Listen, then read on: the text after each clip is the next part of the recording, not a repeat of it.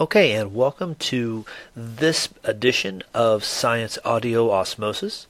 Uh, this time we are going to be focusing in on the biology topic of ecology. Now, I'm going to take a different approach to uh, this episode. While there is the audio only version that is available as an episode of my podcast that uh, can be listened to on Spotify or Apple Podcasts, there's also a video version uh, that's available uh, embedded within the assignment uh, that I gave on Google Classroom. So if you would like to watch uh, as I go through these PowerPoint slides and, and visually see what's going on, I encourage you to watch that. Otherwise, you're welcome just to listen to the audio only version. So, ecologist um, ecologists study relationships. Ecology overall is the study of living organisms, how those living organisms are interacting with each other, and how the living organisms interact with the non living environment around them. Ecology is a massive topic, and we're only going to scratch the surface here. Now, the thing with ecology is it depends on different levels of organization. Uh, we'll start with a single individual and then move out into an entire ecosystem. And at each level of organization has its own unique properties. So we start with that individual person, that individual organism, uh, the individual living thing. Uh, for example, in a swamp ecosystem, an individual living thing might be one single alligator. All right, that is an organism. That's the base level of any ecosystem is the individual, the organism. Then we have a population. A population is a group of the same species that are living together in an area. Again, in a swamp situation, maybe it's all the alligators living in that particular swamp. Now, we talk about populations in terms of humans all the time. The human population of the world, the population of the city of Lancaster, the population of the state of Ohio. Uh, this is a census year. Everyone, every 10 years, we have to do the census to get an accurate count of how many people are living uh, in each city and town and state uh, in the country. Uh, that's where we're counting the population. So, population is a group of the same species that lives in an area. A community is all the different living things that are living and working together in an area.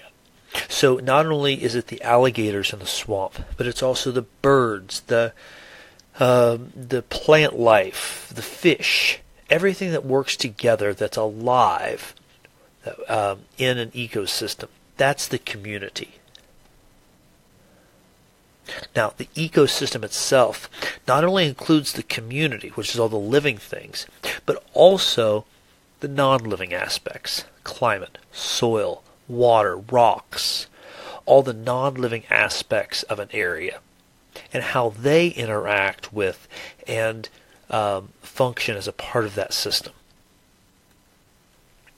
And then finally, we have something called a biome. And a biome is a major regional or global community of organisms. You can think about it as multiple ecosystems working together. So you see, we have this, this level of organization that starts off with a single individual, the organism, and works its way up to a population, a community, an ecosystem, and finally a biome. Each one of those circles getting wider and wider and encompassing more and more things.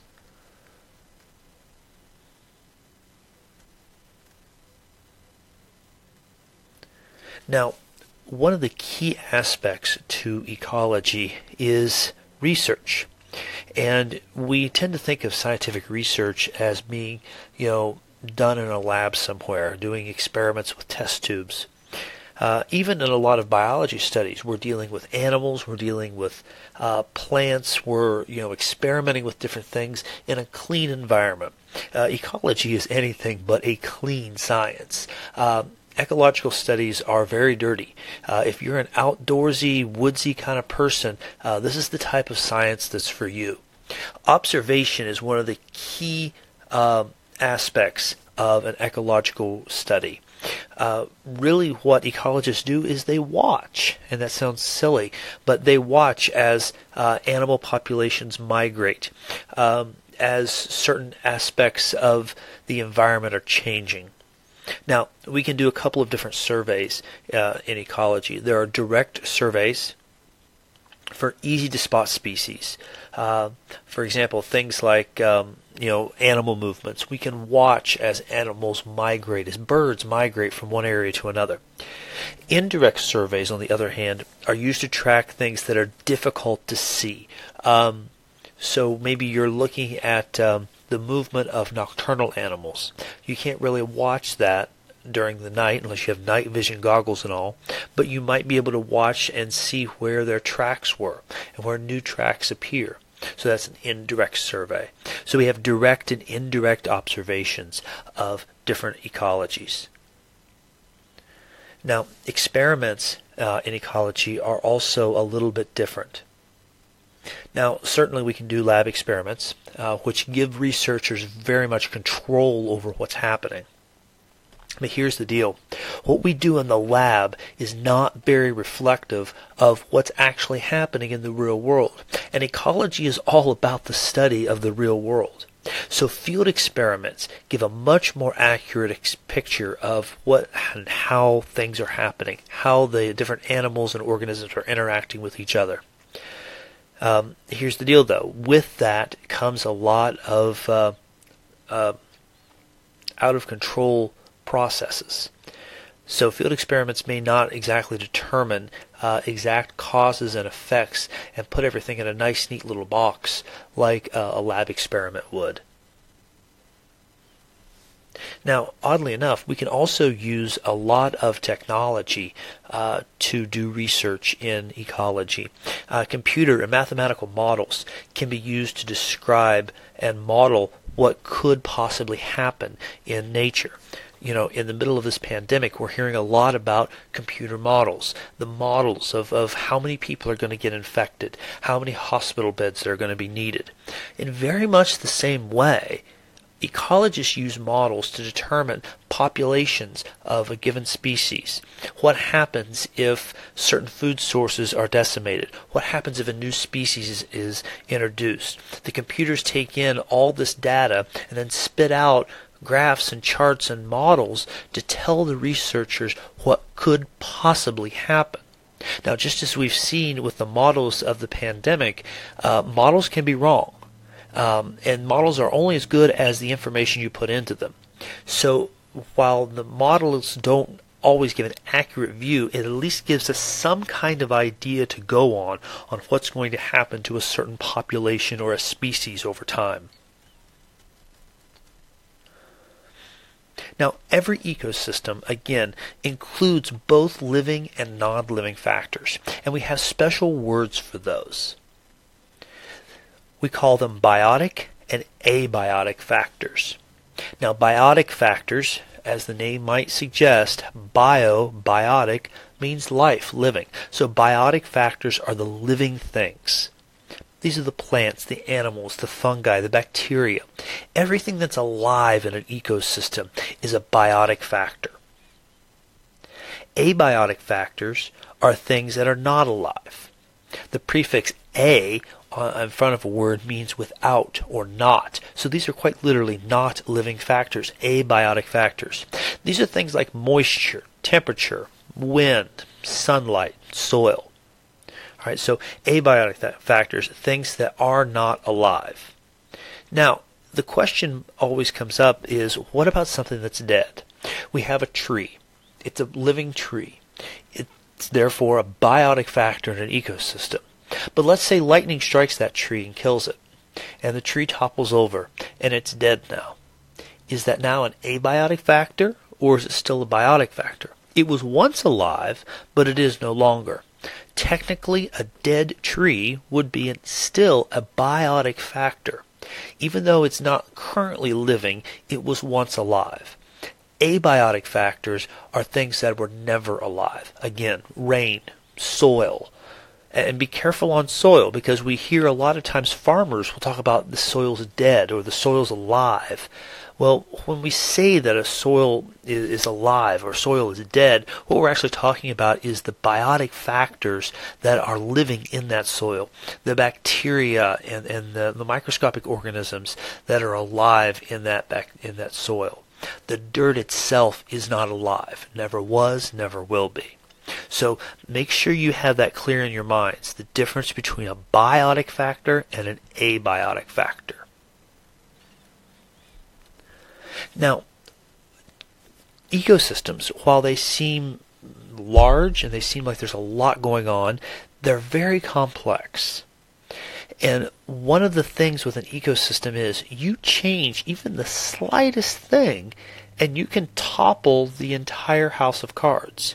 Uh, it really is incredible. You think that nature is very uh, resilient, and it is, but you change one thing and it could have huge repercussions later on down the road.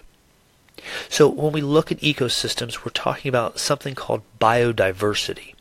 And biodiversity is the assortment or the variety of living things in an ecosystem. Again, break the word apart. We have bio meaning life and diversity meaning different types of. So literally different types of life. Now, when you think about different ecosystems, uh, I think we can all agree some place like a rainforest would have more biodiversity than other locations, right? Uh, we tend to see biodiversity increase as we get closer to the equator. It's warmer there. Another thing that we talk about in terms of biodiversity and, and ecosystems are keystone species. A keystone species is a species that has an unusually large effect on its ecosystem. And we get that term keystone species because that's actually an architectural term. Um, if you ever look at a stone arch uh, in an old building, uh, uh, there's a you, you see the stones that curve up to make the archway. At the very top of the arch is usually a much larger stone cut at an angle. That's called the keystone.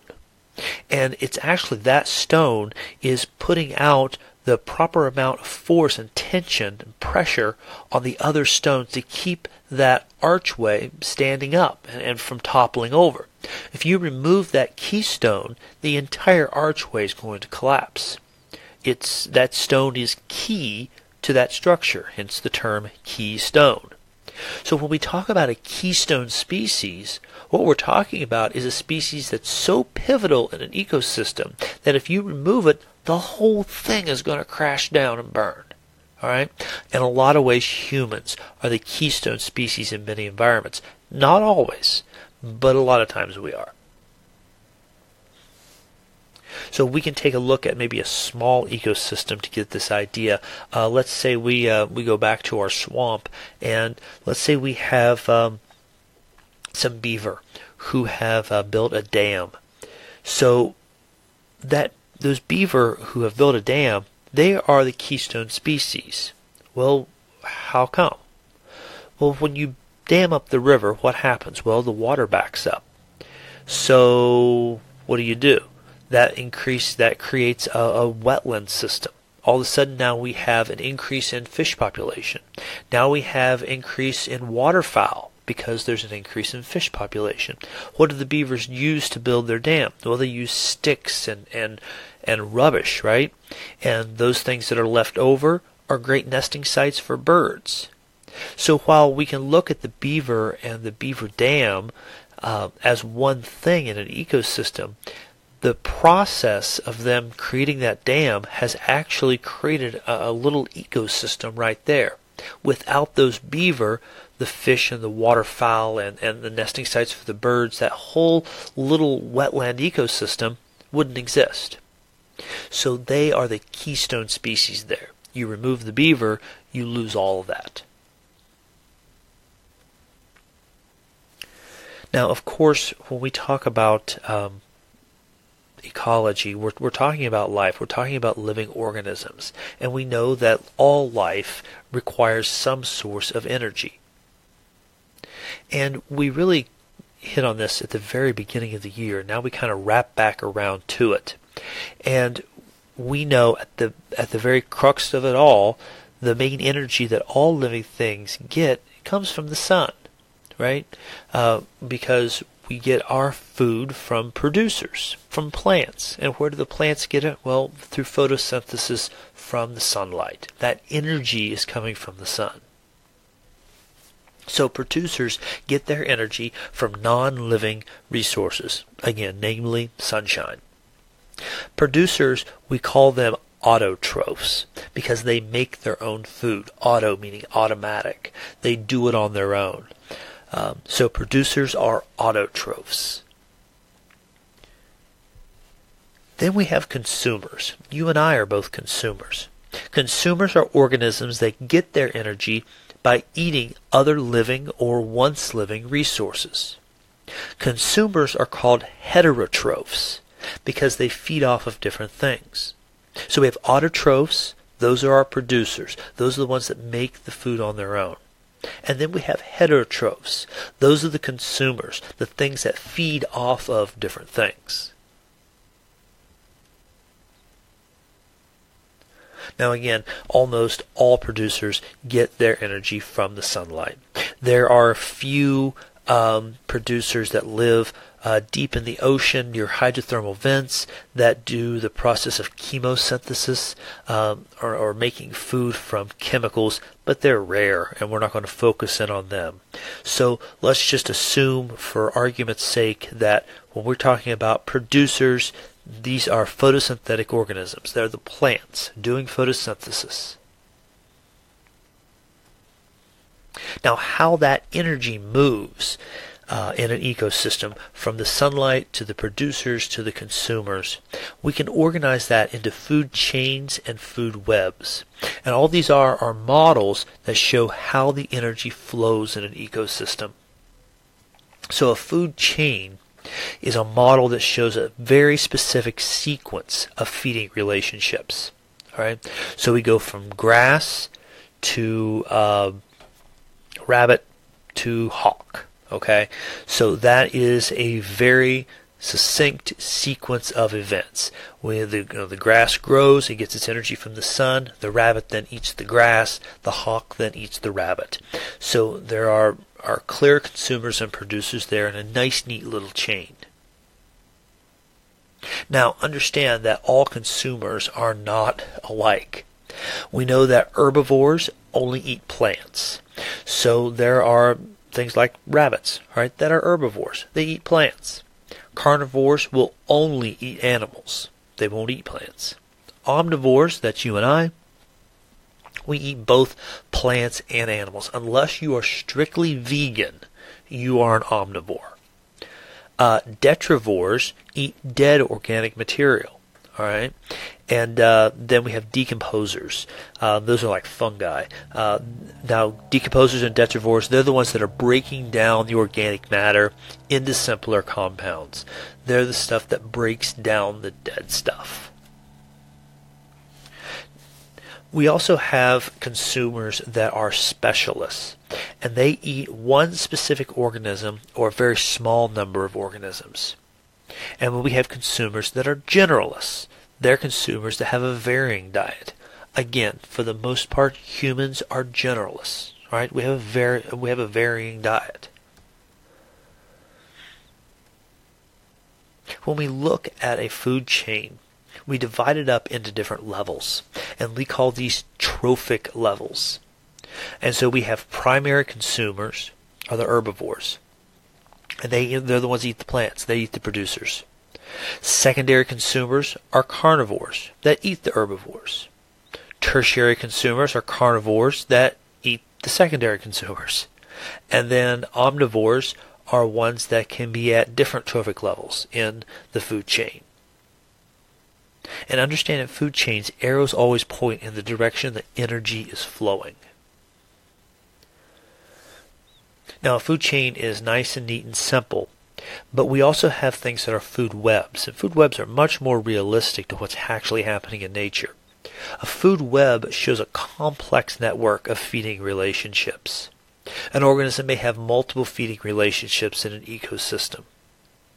So a food web emphasizes the different complicated feeding relationships and how the energy flows in different directions. Food webs are just that. They're a web. Now, we have water cycles and uh, nitrogen cycles in the environment as well. Not only does energy flow, but also non-living material like water and nitrogen. The water cycle, sometimes called the hydrologic cycle if you're being scientifically accurate, is the circular pathway of water on Earth. All right. Almost every living organism is mostly made of water.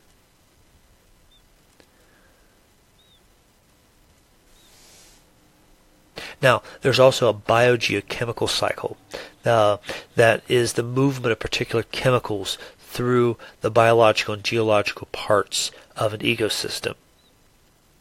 The main processes involved, for example, in the oxygen cycle are photosynthesis and respiration. I already mentioned the nitrogen cycle. These are things that you probably learned about in junior high. Uh, it's not critical that you uh, know details of them here, even if we were going to be taking an air test. And thank goodness we're not. But even if you were, um, I, I, wouldn't hit on these very deeply because uh, the air test usually doesn't put a big emphasis on them. So, uh, you know, again, the oxygen cycle, you have respiration in a living thing. We breathe out oxygen. Uh, plants take in that carbon dioxide uh, that we breathe out, do photosynthesis, they put oxygen back out, which living things then breathe back in. So that's a nice, neat little um, cycle for us. You know, we have the carbon cycle uh, going through fossil fuels and, and photosynthesis and respiration and and these different cycles of these biogeochemical um, compounds uh, get to be very complex and we can spend a lot of time looking at how these things are interacting with each other and if this is something that interests you i would encourage you to, to maybe take an environmental science course uh, before you leave high school because um, they really get into the biotic and abiotic factors there. So, uh, you know, nitrogen cycle, uh, we have uh, plants, we have the nitrogen in the, the soil, nitrogen in the atmosphere that cycles through different living things.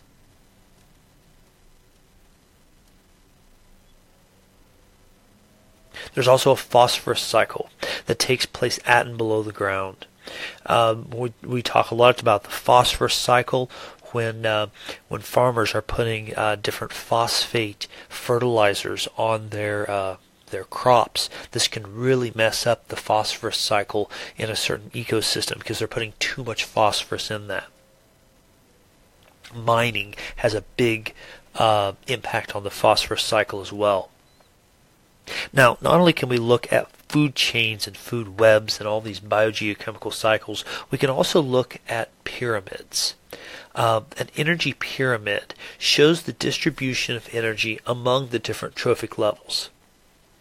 So uh, I guess you can say that ecology kind of is a pyramid scheme at the very end of it, because uh, at the very base of the pyramid we have our producers, our autotrophs, and each level we go up in the pyramid we go higher trophic levels. We get uh, larger and larger animals. Now, here's the deal 90% of the energy that is contained in a certain trophic level is lost to the next level. So, in other words, the producers of all the energy that the producers have, only 10% actually makes it to the first level consumers. And only 10% of that energy makes it to the second level consumers. And only 10% of that energy makes it to the third level consumers. So we don't see energy pyramids that are very high because eventually the energy runs out. We're losing 90% of the energy. Well, where does it go? The atmosphere?